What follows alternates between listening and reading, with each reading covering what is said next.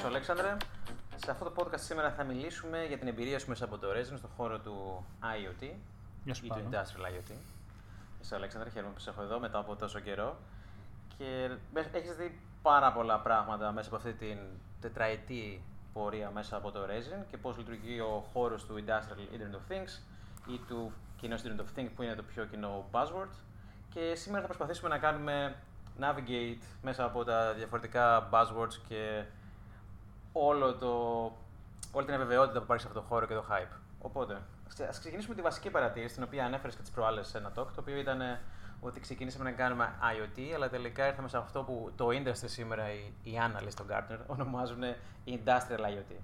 Ποια είναι η διαφορά; Ε, ναι, όταν, το, εντάξει, όταν αρχίσαμε το IoT και αυτό το όνομα γενικά είναι λίγο έτσι ε, σύνθετο και, και αφύσικο και με, άλλοι το λέγανε Internet of Everything, άλλοι το λέγανε... Ε, υπάρχει, υπήρχαν διάφορες τέλος πάντων, ονομασίες που κάνανε float ε, κατά καιρούς. Το Internet of Things κάπως κέρδισε, αλλά αρχικά νομίζαμε ποιο ήταν το vision, ας πούμε, ότι θα έχουμε ε, μικρο, microcontrollers, μικρο, πούμε, ε, microcontrollers οι οποίοι θα είναι παντού, πολύ μικρές συσκευές με πάρα πολύ απλό software, οι οποίες θα είναι συνδεδεμένες όλες στο cloud και θα γίνεται όλα τα δύσκολα πράγματα, όλο το intelligence θα γίνεται στο cloud. Αυτό βρήκαμε ότι δεν δουλεύει και παράλληλα βρήκαμε ότι το consumer κομμάτι, δηλαδή ότι η μητέρα μου ας πούμε, θα έχει συνδεδεμένο ψυγείο και πλυντήριο και το σίδερο του, του σιδερώματος, ξέρω εγώ, θα είναι όλα συνδεδεμένα. Ε, και αυτό δεν έγινε. Και αυτά τα δύο ήταν ε, ιδέες οι οποίες ταιριάζανε μαζί. Δηλαδή πολύ μικρά, πολύ φθηνά ε, για consumers, πολύ απλά και να γίνονται όλε οι σκέψεις στο cloud. Αυτό προχωράει μένα, αλλά προχωράει πάρα πολύ πιο αργά από όσο θεωρούσαμε. Και το, η ενέργεια τώρα έχει κάπως μεταναστεύσει σε πιο σοβαρά, ας πούμε, εντός εισαγωγικών, πιο industrial, πιο business related use cases. Εμείς πάντα στο Resident θεωρούσαμε ότι υπήρχε το μεταξύ και ένα shadow IoT, ένα IoT που υπήρχε ήδη εκεί έξω απλά δεν είχε χαρακτηριστεί IoT. Ας πούμε, αν βγεις στο Times Square της Νέας Υόρκης, θα δεις 100, 200, 500 οθόνες κάπου. Έτσι. Αυτές όλες είναι. Πιο απλό στο, στο λιμάνι, ας πούμε. Α πούμε ναι. στον Πειραιά που μάλλον ξεχρονίστηκε πρόσφατα, αλλά του Ρότερνταμ. Ναι. Μάλλον οι Γερανοί είχαν ήδη αισθητήρες. Προφανώς. Ναι, εδώ ναι. για πολλά χρόνια Ακριβώς. και τα πρωτόκολλα που μιλάνε αυτά μηχανήματα. Ναι. Isobus και οτιδήποτε άλλο υπάρχει, υπάρχουν ίσως εδώ και 20-30 χρόνια. Απλά ποτέ δεν θεωρήθηκε ότι είναι sexy. Ναι, ακριβώς. Ακριβώς. Ήταν κάτι το οποίο το είχε κάνει κάποιος γιατί πρέπει να λύσει κάποιο πρόβλημα. Αλλά αν το δεις από μακριά, έχουν ολόκληρο υπολογιστή μέσα, μεγάλο υπολογιστή. Έτσι, κάποτε το λέγανε embedded computing, λεγόταν M2M, machine to machine δηλαδή.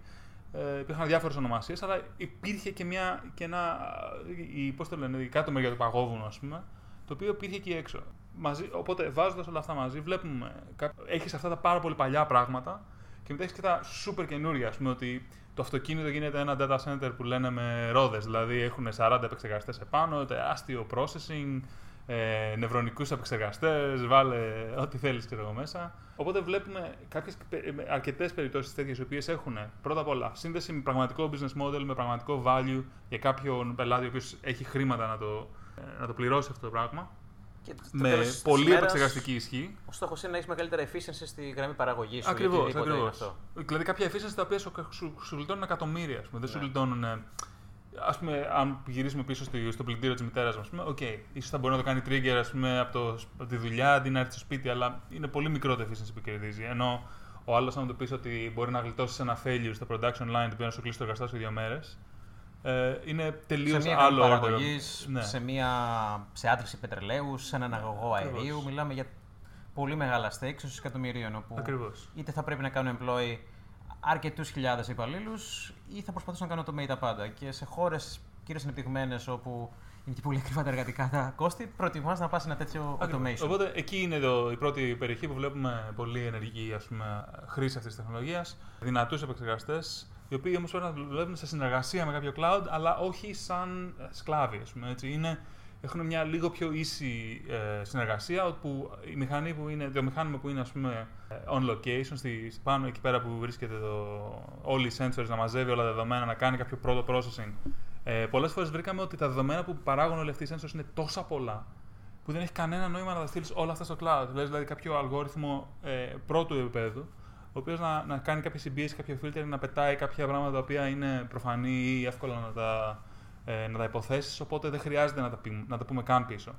Οπότε υπάρχει αυτό, το, αυτό που λέγεται edge computing τώρα. Δηλαδή ότι έχουμε κάποιο δυνατό processing το οποίο είναι εκεί έξω, ε, δουλεύει ας πούμε, όταν δεν είμαστε συνδεδεμένοι με το δίκτυο, κάτι γίνεται, έχει πέσει η σύνδεση, μαζεύει δεδομένα. Δεν έχει και το bandwidth, γιατί Ακριβώς. δεν έχει αρκετή μπαταρία ή εκεί που βρίσκεσαι δεν υπάρχει δίκτυο. Για παράδειγμα, ας πούμε, ε, στην αυτιλία. Όταν είσαι στη μέση του ειρηνικού, συνήθως έχει ένα κανάλι 4 Gbps uplink για όλο το μήνα. Ακριβώς. Ναι. Ή έχεις και άλλους λόγους. Έχεις νομικούς λόγους καταρχάς. Κάποια δεδομένα απλά δεν πρέπει να φύγουν από την περιοχή που είσαι. Ή φυσική. Α σκέψουμε το. Ή, ή ακόμα και το latency. Ακριβώς. Αν αντιδραστήρα. Ακριβώς. Δηλαδή, 100 millisecond πήρε πάρα πολλά. είσαι self-driving car, ξέρω εγώ, δεν μπορείς να ε, περιμένεις να σου πει το, το cloud άμα θα πας αριστερά-δεξιά. Έχει τρακάρει. Ε, οπότε χρειάζεσαι αυτό. Χρειάζεσαι γρήγορες απαντήσεις. Οπότε για όλους αυτούς τους λόγους βλέπουμε ότι το compute ε, εκεί που θεωρούσαμε ότι θα είναι όλα μέσα στο data center, ε, ξαφνικά έχουμε την ανάγκη ε, για να το δούμε και μια άλλη οπτική γωνία να φτιάξουμε ένα data center χωρίς τείχου. Ένα data center που να είναι πατού. Ε, και αυτά είναι τα, τα σενάρια στα οποία με το Resin έχουμε ασχοληθεί πάρα πολύ και εκεί βρίσκουμε χρήση και δυνατού πελάτες. Πολύ ενδιαφέρον και μάλιστα πριν λίγο καιρό ο Λεβίν από τον Τίσσερ Χόροβιτ είχε αναφέρει το τέλος του cloud με ένα φυσικά τίτλο που ήθελε να Ήταν λίγο προκαλέσει. προβοκαδόρικος, ναι. Ε, και το βλέπουμε βέβαια και με άλλα use case αυτή τη στιγμή που πίσω από το marketing hype buzzword το οποίο καλύπτει, ας πούμε, όπως να λέμε serverless ή self-executing contracts τα οποία συμβαίνουν κάπου εκεί έξω. Προφανώς είμαστε σε, ένα, σε μια διασταύρωση όλων αυτών των το buzzwords. Αλλά να ξανατονίσουμε όπως και πριν ότι η Internet of Things υπήρχε εδώ ίσως και μερικές δεκάδες χρόνια. Ε, απλά καμιά φορά είναι αυτό το disruption που λέμε, είναι ότι ίσως αυτό το παλιό industrial Internet of Things ζήλεψε λίγο από τις τεχνικές ναι, ε, και τα καλούδια που έχεις όταν αναπτύσσεις ένα cloud περιβάλλον, το οποίο είναι ένα permissionless περιβάλλον. Είναι πολύ εύκολο να κάνεις αλλαγές, ίσως και χιλιάδες την ημέρα. Ε, Μπορείς να μετακινείς δεδομένα σε διαφορετικά σε διαφορετικές εφαρμογές για να τα αναλύεις, για να κάνεις machine learning κλπ. Και αυτό που στην ουσία έγινε και έγινε αυτός ο χώρος ξαφνικά έτσι, το αγαπημένο παιδί όλων των επενδυτών και των αναλυτών, ε, ήταν ότι μπορούσαμε να φέρουμε μερικές από αυτές τις τεχνικές που είχαμε πλέον στο cloud και mobile κόσμο, που είχαν κυρίως αναπτυχθεί για τις consumer υπηρεσίες, και να μπορέσουμε να τις παντρέψουμε αυτές τις βιομηχανικές πιο αργές περιπτώσεις που ναι, δεν μπορείς να αλλάζεις ένα controller όποτε θες, ναι. που έχεις όλα τα constraints του φυσικού κόσμου ή του νομικού, ε, και αυτό είναι που βασικά κάνετε και με το Resin, έτσι δεν είναι; Ακριβώς. Ε, βασικά το, αυτή η αλλαγή, αν υπάρχει κάποια αλλαγή, και εκεί έχουμε κολλήσει και είναι ενδιαφέρον γιατί δεν είναι τόσο πολύ το ότι δεν υπάρχει τεχνολογία ή δεν είχαμε τις CPUs. Αν και προφανώς όλα αυτά έχουν ωφεληθεί έτσι, από τα φθηνότερα chips και φθηνότερο hardware λόγω του, του, πρόοδου, του πρόοδου των κινητών. Είναι τα, πώς το λέει, τα spoils of the mobile war, ας πούμε. Αλλά πέρα από αυτό είναι και θέμα ε, developer experience. Δηλαδή, ε, αυτό που είχαμε πει και προχτές. Ε, είναι 600.000 οι embedded developers, είναι μια πολύ συγκεκριμένη κατηγορία, ε, δουλεύουν σε πολύ συγκεκριμένες δουλειές ε, και αυτά τα πράγματα ναι, μεν γίνονται, αλλά είναι πολύ δύσκολα. Δηλαδή, έχουν, θέλουν πάρα πολύ δουλειά, θέλουν χρόνια development για να βγουν κάτι. Ας πούμε, το κάνεις σαν να κάνεις ένα δορυφόρο. Okay. Ε, αλλά για να πάμε από εκεί, στο να γίνει mainstream αυτό το πράγμα, να γίνει κάτι που ε, οποιοδήποτε μπορεί να, να στήσει ένα fleet γρήγορα, να, να, να χτυπήσει ένα use case, να έρθει, να έρθει ένας πελάτης να σου πει αυτό το πρόβλημα που θα το λύσουμε και να του έχεις μια λύση η οποία να μην σου έχει πάρει τρία χρόνια να την, κάνεις, ε, να τη χτίσεις και να, όταν θα τη βγάλεις εκεί έξω να μπορείς να κάνεις ε, iterate όπως κάνουμε σήμερα. Ας πούμε, αν, αν δώσω εγώ σε ένα πελάτη ένα cloud ε, solution, αν του φτιάξω πούμε, μια, μια υπηρεσία online, μπορεί να αλλάξω σε δευτερόλεπτα. Ας πούμε. Ε, αν του πάω και του βάλω μερικές συσκευές στα μαγαζιά του, ας πούμε ότι έρχεται κάποιος retail πελάτης ε, και μου πει αν ναι, δουλεύει καλά, αλλά θέλουμε αυτή τη μικρή αλλαγή, δεν μπορεί να του πω εντάξει, βγάλε τα παιδιά στο δρόμο με τα μηχανάκια ας πούμε, να πάνε να αλλάξουν τις κάρτες. Ε, πρέπει να είναι εξίσου εύκολο να πω Don't worry, το έχουμε καλυμμένο, δώσε μου πέντε λεπτά και θα το έχουμε φτιάξει. Οπότε, έτσι, να το πούμε πιο περιγραφικά, αυτό που αλλάζει τώρα είναι τα economics uh, του Internet of Things του, της, του development για το Internet. Έτσι. Είναι σαν να είμαστε τώρα στην εποχή π.χ. του ατμού, έρχεται ο ηλεκτρισμός και κάποιοι θα σκεφτούν πώς θα, θα χρησιμοποιήσουν τον ηλεκτρισμό για να κινούν τις υπάρχοντες μηχανές ή κάποιοι θα σχεδιάσουν ένα εντελώς διαφορετικό εργοστάσιο. Οπότε αυτό που εμείς αλλάζουμε με το Resin.io δεν είναι το ίδιο το Internet of Things, αλλά το εργοστάσιο μέσα στο οποίο παράγεται. Η διαδικασία με την οποία δημιουργούνται αυτά τα projects και με την οποία συντηρούνται αυτά τα projects. Τα, προϊόντα, οι projects, οι infrastructures κτλ. Είμαστε λίγο πολύ, ας πούμε, το πιο. Το Internet of Things πριν 10 χρόνια ήταν το αντίστοιχο ενός εργοστασίου αυτοκινήτου, στο οποίο δούλευαν άνθρωποι για να φτιάξουν αυτοκίνητα και τώρα έχουμε ένα full integrated εργοστάσιο με robots και λιγότερους ανθρώπους οι οποίοι με μεγαλύτερη ευκολία αλλά και μεγαλύτερη εκπαίδευση φυσικά μπορούν να ελέγχουν ε, τα ρομπότ αυτά. Ίσως ε, ένα παράδειγμα το οποίο είναι πολύ πιο κατανοητό στο ευρύτερο κοινό είναι ότι mobile apps υπήρχαν και πριν το iPhone. Έτσι. Μπορούσες να πας στο Symbian, ξέρω εγώ, και υπήρχε, υπήρχαν κάποια βήματα τα οποία θεωρητικά αν τα ολοκλήρωνες θα μπορούσες να βάλεις ένα app σε ένα κινητό. Απλά δεν το έκανε ποτέ κανένας γιατί απλά σου έπαιρνε μήνες να καταλάβεις καν τι γίνεται, πώς υπογράφει τα κλειδιά κτλ. Με το βγήκε το iPhone και το Android είχαν μια, μια εμπειρία για τους developers η οποία ήταν τελείως διαφορετική, πολύ πιο προσεγμένη, πολύ πιο εύκολη. Ε, και έγινε αυτό, αυτή η έκρηξη ας πούμε, του, του mobile οικοσυστήματος. Ναι. Αυτή την αλλαγή ε, Βέβαια, να κάνουμε και στο Εκεί υπήρχαν και μερικές από τα μεγαθύρια στον χώρο του, του consumer electronics, οι οποίοι ήταν πίσω από αυτή την αλλαγή. Και ας πάμε σε αυτό το σημείο σε ένα από τα αγαπημένα θέματα που είναι το hardware ναι. για το Industrial of Things. Ε, Κοινώς έχεις πει ότι το λίγο πολύ. Δεν ξέρω ο όρος που χρησιμοποιήσεις, αλλά το Raspberry Pi είναι το iPhone του Internet of Things. Ε, ναι, είναι, το πο... Wintel PC. είναι πάρα πολύ ενδιαφέρον τι γίνεται με το Raspberry Pi. Γιατί, να πούμε και ένα, ένα anecdote, ας πούμε, όταν είχαμε πάει, είχαμε κάνει apply στο Y Combinator, το, ε, το response που πήραμε, ας πούμε, είναι ότι εντάξει, ωραία όλα αυτά που κάνετε, ξέρω εγώ, το Raspberry Pi είναι για χομπίστες, δεν θεωρούμε ότι έχει κάποιο, κάποιο βάθος, ας πούμε. Ε, αλλά αυτό που, βλέπουμε, αυτό που βλέπαμε εμείς τότε και τώρα σήμερα είναι πολύ πολύ πιο ε, ορατό είναι ότι το Raspberry Pi είναι σε μέρη τα οποία δεν θα φανταζόταν ποτέ κανένας και μάλλον δεν θα θέλει να σας το πούνε ότι έχουν ένα Raspberry Pi από πίσω. Είναι μια πλατφόρμα η οποία δίνει πολύ εύκολο το, εύκολο το δρόμο του να κάνεις ένα πρωτότυπο, να δουλέψει. Ε, έχει ένα εξαιρετικό οικοσύστημα με όλες τις βιβλιοθήκες που θέλεις, όλα τα περιφερειακά που θέλεις. Ε, οπότε φτάνεις μέχρι το να έχεις ένα ή πέντε ή δέκα. Σε μεγάλο όγκο και στην σωστή τιμή. Ναι, και, και ακριβώς. Και μάλιστα υπήρχε μια συνέντευξη από το CEO του, του Foundation, ο οποίος είχε πει συγκεκριμένα ότι πέρσι λέει, κάναμε SIP 3 εκατομμύρια συσκευές. Το 1 εκατομμύριο ήταν για industrial use cases. Οπότε, ναι, δεν το περιμένεις αυτό, έτσι. Σε, σε, σε, Ποια, σε ποια είναι τα μέρη που το έχεις δει, ε, δει σε αυτοκίνητα; Το έχουμε δει από ε, υποθαλάσσιες τουρμπίνες, ας πούμε, που κάνουν, μαζεύουν ενέργεια ε, έξω από την ακτή της Αυστραλίας. Μέχρι προφανώς εντάξει, σχεδόν σε, όλα, σε smart monitors, smart meters, ε, digital signage. Πραγματικά, αν δεις όλα τα use cases του Resin, είναι πιο πιθανό από όχι κάποιους από αυτούς τους χρήστες να χρησιμοποιούν Raspberry Pi. Σε 3D printers προφανώς, σε οτιδήποτε μπορείς να φανταστείς. Φτιάχνετε καινούριο αυτή τη στιγμή με, με, με μια φιλοσοφία πιο ε, developer friendly. Ε, πάρα πολλές φορές πηγαίνουν προς Raspberry Pi. Το πρόβλημα βέβαια εκεί είναι ότι φτάνει σε ένα σημείο που οι περιορισμοί της πλατφόρμας αυτής ε, θα σε δέσουν. Δηλαδή, ότι έχεις SD κάρτα, ότι δεν χρησιμοποιεί ας πούμε, 5 GHz ε, WiFi δίκτυα που συνήθως οι επιχειρήσεις τα χρησιμοποιούν για εσωτερικούς λόγους.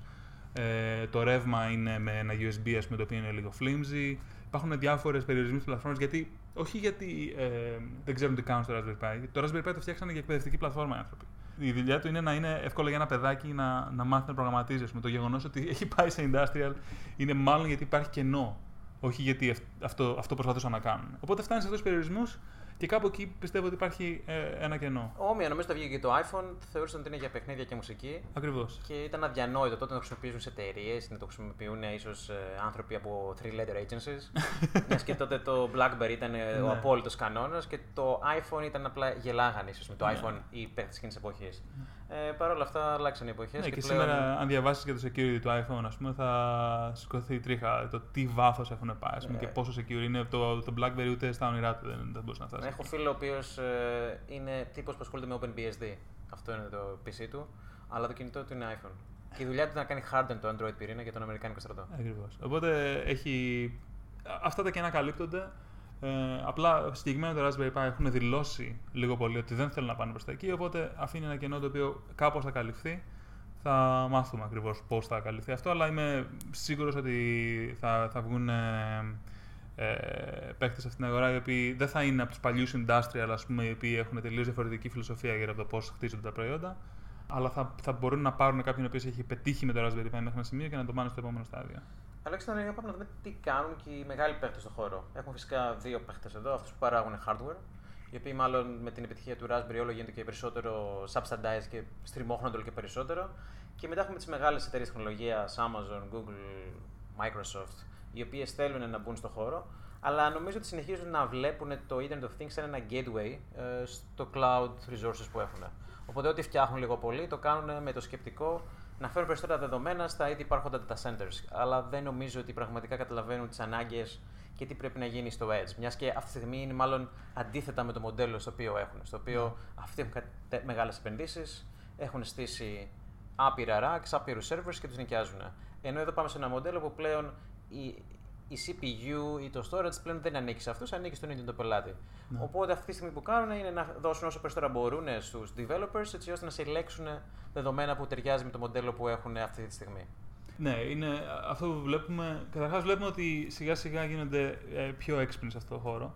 Παίρνει κάποιο χρόνο να, να, να αντιληφθούν τι συμβαίνει. Ακόμα πιστεύω από αυτά που έχω δει δεν το έχουν πιάσει πλήρως, αλλά μαθαίνουν. Αλλά το, το βασικό είναι ότι το θεωρούν σαν μια επέκταση του cloud. Δηλαδή, αν, αν σκεφτείς ότι είσαι ένας από αυτούς τους μεγάλους παίχτες. Άρα, όταν κλείνεις τα μάτια σου, τι βλέπεις, βλέπεις τα data center σου. Και βλέπεις την περιοχή εκεί έξω. Άρα, οτιδήποτε εκεί έξω είναι μια επέκταση του data center σου. Ε, σκέφτεσαι δηλαδή πώς θα φτάσεις έξω από μέσα που είσαι ήδη. Ε, και άρα προσπαθείς γραμμικά να επεκτείνεις αυτά που έχεις, ώστε να καλύψει αυτά που θες να καλύψεις. Ε, εκεί πιστεύω ότι ε, την πατάνε, ας πούμε, ότι κάνουν ε, τα λάθη τα οποία εμείς ε, επίσης έπρεπε να, να μάθουμε και να ανακαλύψουμε. Ότι είναι, πρέπει να τα, να τα λύσεις, ε, να, να, να, να δεις τις διαφορές, γιατί αυτό που, αν, αν ακούσεις πώς μιλάμε ε, γύρω, το, γύρω από το resin, πρέπει να χορέψουμε ένα πολύ ε, ευαίσθητο χορό, όπου λέμε ναι μεν φέρνουμε την τεχνολογία του cloud στο Edge, στο, σε αυτές τις συσκευές. Απ' την άλλη, όμως, πρέπει να σέβεσαι το γεγονός ότι αυτή η συσκευή δεν είναι cloud. Ας πούμε, έχουμε features στο Resident τα οποία δεν έχουν κανένα νόημα στο cloud. Έχουμε, έχουμε βελτιώσεις με τον Docker για το πώς θα, θα συμπεριφέρεται όταν το, το βγάζει το ρεύμα. Αν το σκεφτείς αυτό, ποιος ποτέ σε ένα data center θα τράβαγε το ρεύμα. Δηλαδή, είναι, ε, δεν μπορεί να το διανοηθείς καν. Ε, υπάρχουν τελείως διαφορετικά challenges πολλές φορές και χρειάζονται τελείως διαφορετικά workflows. Και εκεί πέρα είναι νομίζω που δεν το έχουν πιάσει ακόμα. Θεωρούν ότι απλά είναι ένα server που είναι εκεί έξω. Που είναι αλήθεια περίπου στο 80%, αλλά το υπόλοιπο 20% είναι αυτό που κάνει διαφορά για να μπορείς να δουλέψεις και να μπορείς να προσφέρεις κάτι στο χρήστη. Εκεί νομίζω είναι το, το πρόβλημα γιατί το βλέπουν σαν απλά ένα extension αυτό που λες.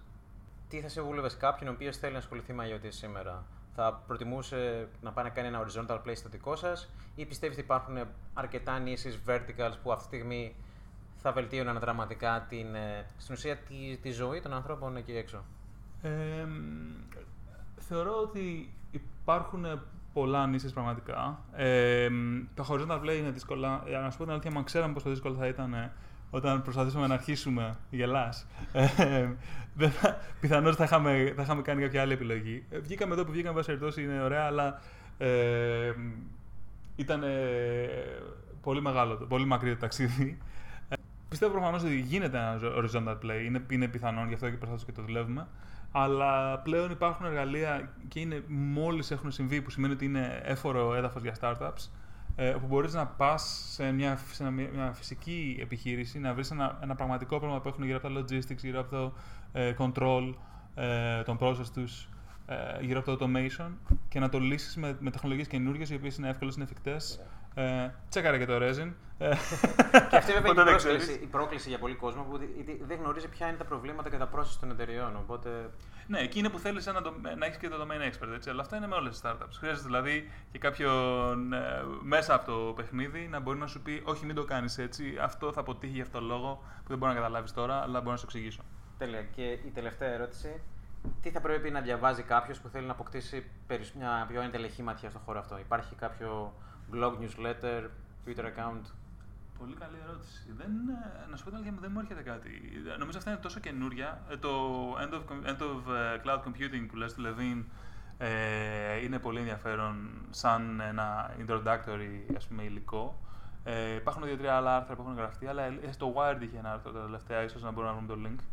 Αλλά είναι, τα υλικά γι' αυτό είναι πιο πολύ στο industrial μέρος. Α πούμε, μπορεί να δεις κάποιους analysts να αρχίσουν να μιλάνε γι' αυτό. Δεν υπάρχει κάτι wide, το οποίο να Ωραία. Ε, καλύπτει αυτό το χώρο έτσι εντελεχώς. Ωραία. Εγώ θα προέδινα και το Twitter account Internet of Shit. Ε, ναι, αυτό πράγμα είναι για να, να δείτε τι να μην κάνετε.